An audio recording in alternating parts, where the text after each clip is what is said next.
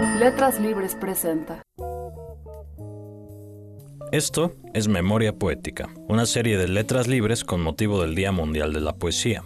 En este episodio, Karen Villeda, autora de los poemarios Tesauro, Babia y Dodo, dirá un poema que se sabe de memoria. Voy a compartirles un fragmento de Primero Sueño de Sor Juana Inés de la Cruz. Este poema de Sor Juana, desde mi primera lectura hace unos años, estaba en la preparatoria, me impactó. El primer verso piramidal funesta de la tierra nacida sombra se ha quedado en mí, entonces he decidido memorizar y compartirles un poco este poema. Me parece que es uno de los grandes poemas, no solamente de la literatura hispanoamericana, sino de la literatura mundial. Es un poema altamente complejo, lleno de musicalidad, son rimas perfectas. Piramidal funesta, de la tierra nacida sombra, al cielo encaminaba de vanos obeliscos, punta altiva, escalar pretendiendo las estrellas, si bien sus luces bellas, exentas siempre, siempre rutilantes, la tenebrosa guerra que con negros vapores le intimaba, la pavorosa sombra fugitiva burlaban tan distantes, que su atesado ceño al superior convexo aún no llegaba del orbe de la diosa, que tres veces hermosa, con tres hermosos rostros se ostenta, quedando solo o dueño del aire que empañaba con el aliento que exhalaba, y en la quietud contenta de imperio silencioso, sumisas solo voces consentía de las nocturnas aves, tan obscuras, tan graves, que aún el silencio no se interrumpía. El objetivo de esta serie no solo es poner a prueba la capacidad de memorización de nuestros invitados, sino también conversar acerca de esta práctica. ¿Cuándo empieza uno a memorizar poemas? Con frecuencia la respuesta es en la escuela. Por ejemplo, en la preparatoria solía memorizar muchos poemas de Jaime Sabines y eso también era por obligación porque había un concurso donde uno tenía que pasar al frente del salón y memorizar algunos poemas y bueno, los más comunes que memorizábamos todos eran los de Jaime Sabines, Pablo Neruda, incluso Mamá Soy Paquito, también había personas que memorizaban fragmentos. Y bueno, también si te gusta la oratoria, eh, te ayuda mucho a la memoria recitar poemas, aprenderte poemas de memoria y en algún momento yo participaba en una serie de certámenes de oratoria, ¿no? Entonces antes de poder hablar sobre un tema, eh, una serie de ejercicios que nos proporcionaban eran memorizar fragmentos, sobre todo de poesía. Hay varias cualidades de la poesía que la hacen idónea como ejercicio de oratoria por la musicalidad, por, por la métrica, digamos que las rimas generalmente eh, atraen al oído y a partir de esto tú puedes memorizar de manera mucho más fácil. Pero memorizar poesía no es una cuestión mnemotécnica. No cualquier poema se memoriza. Depende del estado de ánimo, también de la atracción hacia la musicalidad. En mi caso no parte tanto de esta cuestión sonora, sino de una circunstancia que tiene que ver mucho más con mis emociones. Eh, lo que acostumbro mucho, por ejemplo, es subrayar. Entonces, yo más que aprenderme poemas enteros de memoria, me aprendo versos, me aprendo fragmentos. Que en este caso, con primero sueño, fue Piramidal Funesta de la Tierra Nacida Sombra, ¿no? Entonces, hay ciertos poemas que me atraen irremediablemente y otros que, por ejemplo, me asombra su técnica, pero no memorizaría. Tomar notas es una buena ayuda.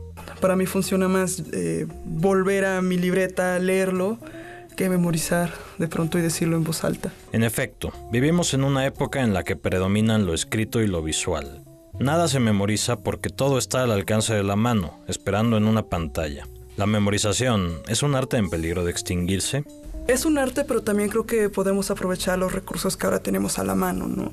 Es cierto que incluso escribir a mano ya se está perdiendo un poco, digamos, ya tienes tu tablet, tienes tu... Por ejemplo, yo tengo un lector electrónico y subrayo mucho en el lector electrónico, ¿no? Entonces, para poder acceder a, lo que subraya en el lector, lo tengo que bajar a un documento, ¿no? Entonces, también tengo este archivo en la computadora y, y tengo mi archivo escrito a mano yo creo que se debe aprovechar la tecnología que ahora tenemos e incluso a mí me encantaría que hubiera una aplicación que, te ayudara a memorizar y, no solamente poemas en general para puedas trabajar tu memoria que a lo largo del tiempo se puede ir desgastando. Fomentar el uso de la memoria, dice Karen, es importante, pero la poesía no es el único medio para este fin. Y no creo que sea imprescindible que un niño, por ejemplo, memorice poemas, ¿no? Pero creo que si un niño memoriza los nombres de todo el equipo de fútbol que le gusta, también le ayuda a la memoria, ¿no? No hay que ser siempre tan tajante respecto a los gustos de la gente, ¿no? No se puede obligar a las personas a aprenderse de memoria, porque incluso, eh, por ejemplo, en estos concursos de declamación, aparecían poemas que no son nada buenos en ningún sentido, ¿no? Pero son los más populares. Estamos hablando, digamos que sí, les ayuda a la memoria, pero realmente eso toca alguna emoción, eh, tiene algún misterio, como en el caso de nosotros los poetas que tal vez nos aferramos a ciertos versos a cierta musicalidad, ¿no? También por gustos propios. Hay un equivalente en la poesía a las canciones pop. Poemas que se pegan a la memoria sin que el escucha tenga que esforzarse. Como los grupos, digamos, de pronto alguna música, por ejemplo, Sigur Ross, ¿no?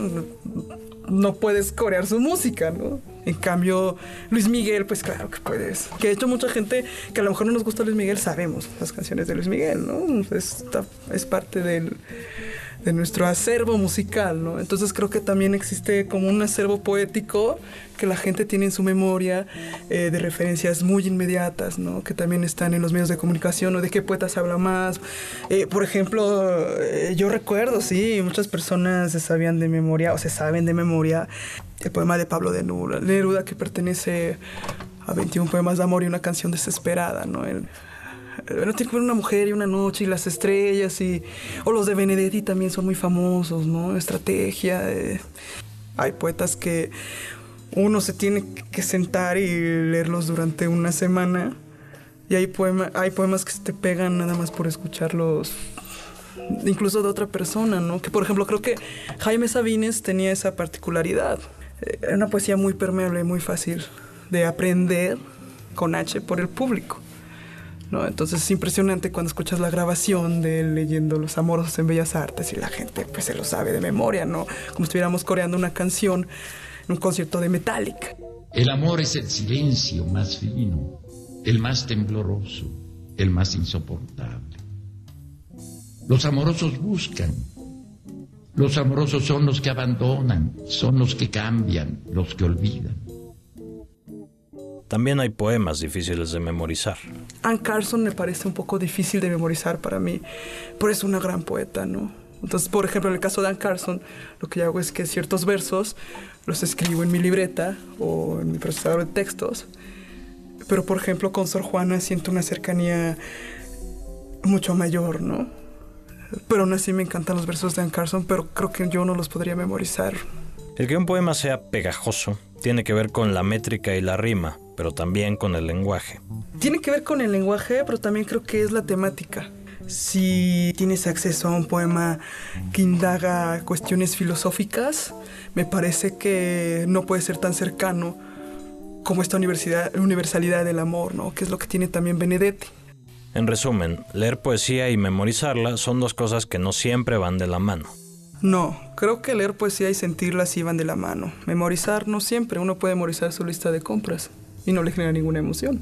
También debemos considerar que hay personas que tienen muy mala memoria, hay personas que tienen una habilidad prodigiosa de la memoria, ¿no? Esto hay que resaltarlo. La memoria es falible y esa característica es una insospechada fuente de originalidad. La memoria falla, ¿no? Entonces de pronto también puedes ir cambiando ciertas palabras, tener ciertos lapsos sobre el poema que memorizas.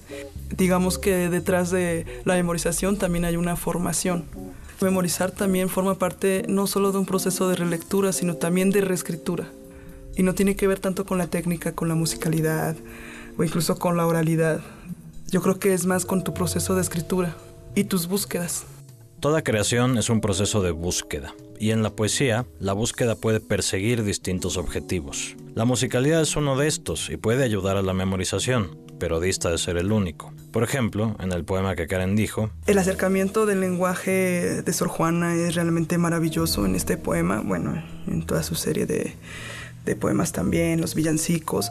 Pero en este poema que engendra un misterio, me parece que Sor Juana no solamente buscaba la musicalidad, para mí creo que dentro de este poema hay una búsqueda interior de ella, no solo como poeta, sino también como persona. A veces, al leer poesía, hay que desconfiar de la musicalidad. Puede haber musicalidad en poemas que no tienen una indagación tan poderosa del lenguaje. Un énfasis excesivo en cómo suena y cómo se dice un poema puede ocultar que se trata de un mal poema. Yo recuerdo en la universidad tomé un taller de poesía y había un, personaje que recitaba de una manera maravillosa, ¿no? Incluso hacía gesticulaciones. Bueno, la verdad es que sí eh, recitaba increíblemente bien, pero era muy, muy malo escribiendo. Pero claro, todo el mundo nos apontallaba por toda esta cuestión de, de la actuación, el lenguaje corporal, aunque también existan búsquedas poéticas centradas más bien en el sonido, en la palabra hablada. Hay toda una serie de, poetas que hacen spoken poetry y que están recuperando, digamos, toda esta musicalidad que no creo que se pierda de ninguna manera, solamente va evolucionando, ¿no? Hacia otras técnicas o hacia otros subgéneros de la poesía, incluso también la poesía sonora, eh, que es una tradición que data de hace más, desde que el hombre estaba en la caverna y hacía sonidos y el eco, la poesía sonora aún persiste y va a seguir persistiendo, ¿no? Hay una editorial que organiza torneos de poesía que están abiertos al público. Y en esos torneos, por ejemplo, las personas pasan, se paran delante del micrófono y empiezan a recitar de memoria. O lo que también hay personas que tienen esa capacidad, por ejemplo, los músicos, ¿no? De, de poder componer en el momento es muy valioso poder componer en el momento sin tener que estar escribiendo a mano o en tu procesador de textos. Es otro proceso de escritura y tiene que ver mucho no solo con la memoria, sino con tu capacidad de oído y de lenguaje. Escribir y declamar son dos habilidades separadas, pero son también complementarias. Es raro ver que un poeta recite bien sus poemas, que el poema puede ser excelente, pero la manera de, recitar, de leer ante el público, queda muy por detrás de la calidad de ese poema. Creo que yo no era tan buena lectora de mi poesía hasta mi más reciente libro, que sí empecé a memorizar fragmentos, porque hacía mucho más fácil mi lectura. Se me dificultaba mucho bajar eh, la mirada y subir otra vez y, a mí me ayudó mucho, ¿no? Y también yo lo que acostumbro a hacer es después de escribir, leer en voz alta, ¿no? Y ahí vas encontrando una serie de errores, ¿no? Y también de aciertos. Pero ya hacerlo ante el público es completamente diferente y creo que sí hay personas que tienen un talento excepcional para poder leer ante el público y otras personas con que sean grandes poetas les cuesta trabajo poder transmitir su poema al público. ¿La poesía se escribe y se lee en voz alta? Todos los poetas tenemos una, una metodología de trabajo que difiere de una manera a otra, ¿no?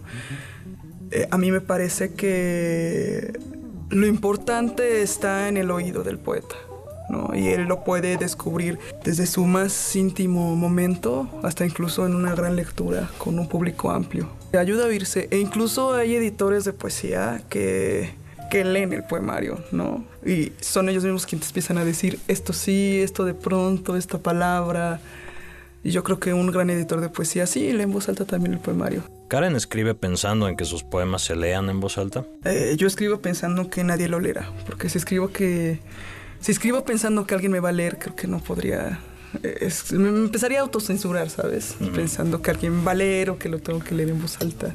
Me parece que es mucho más importante para mí voltear hacia adentro que esperar atención desde afuera.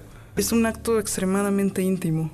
No estás pensando en en lo de afuera. Si piensas en lo de afuera, pues imagínate, todos escribimos canciones pop pegajosas, ¿no? Uno puede memorizar un poema a base de repetición y mnemotecnia.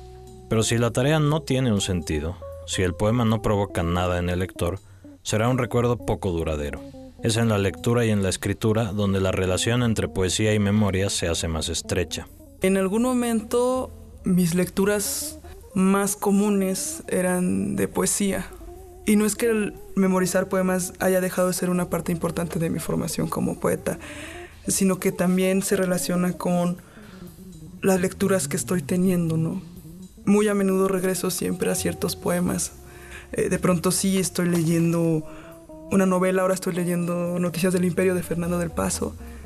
Y para descansar de la lectura, abro el libro de Sor Juana en primero sueño y lo vuelvo a leer. Y esa sensación de, extrañeza, de, volver a encontrarte ante un poema y leerlo y también tenerlo en la memoria y sentirlo como si fuera nuevo es invaluable. Traer un poema a la memoria y sentirlo como si fuera nuevo.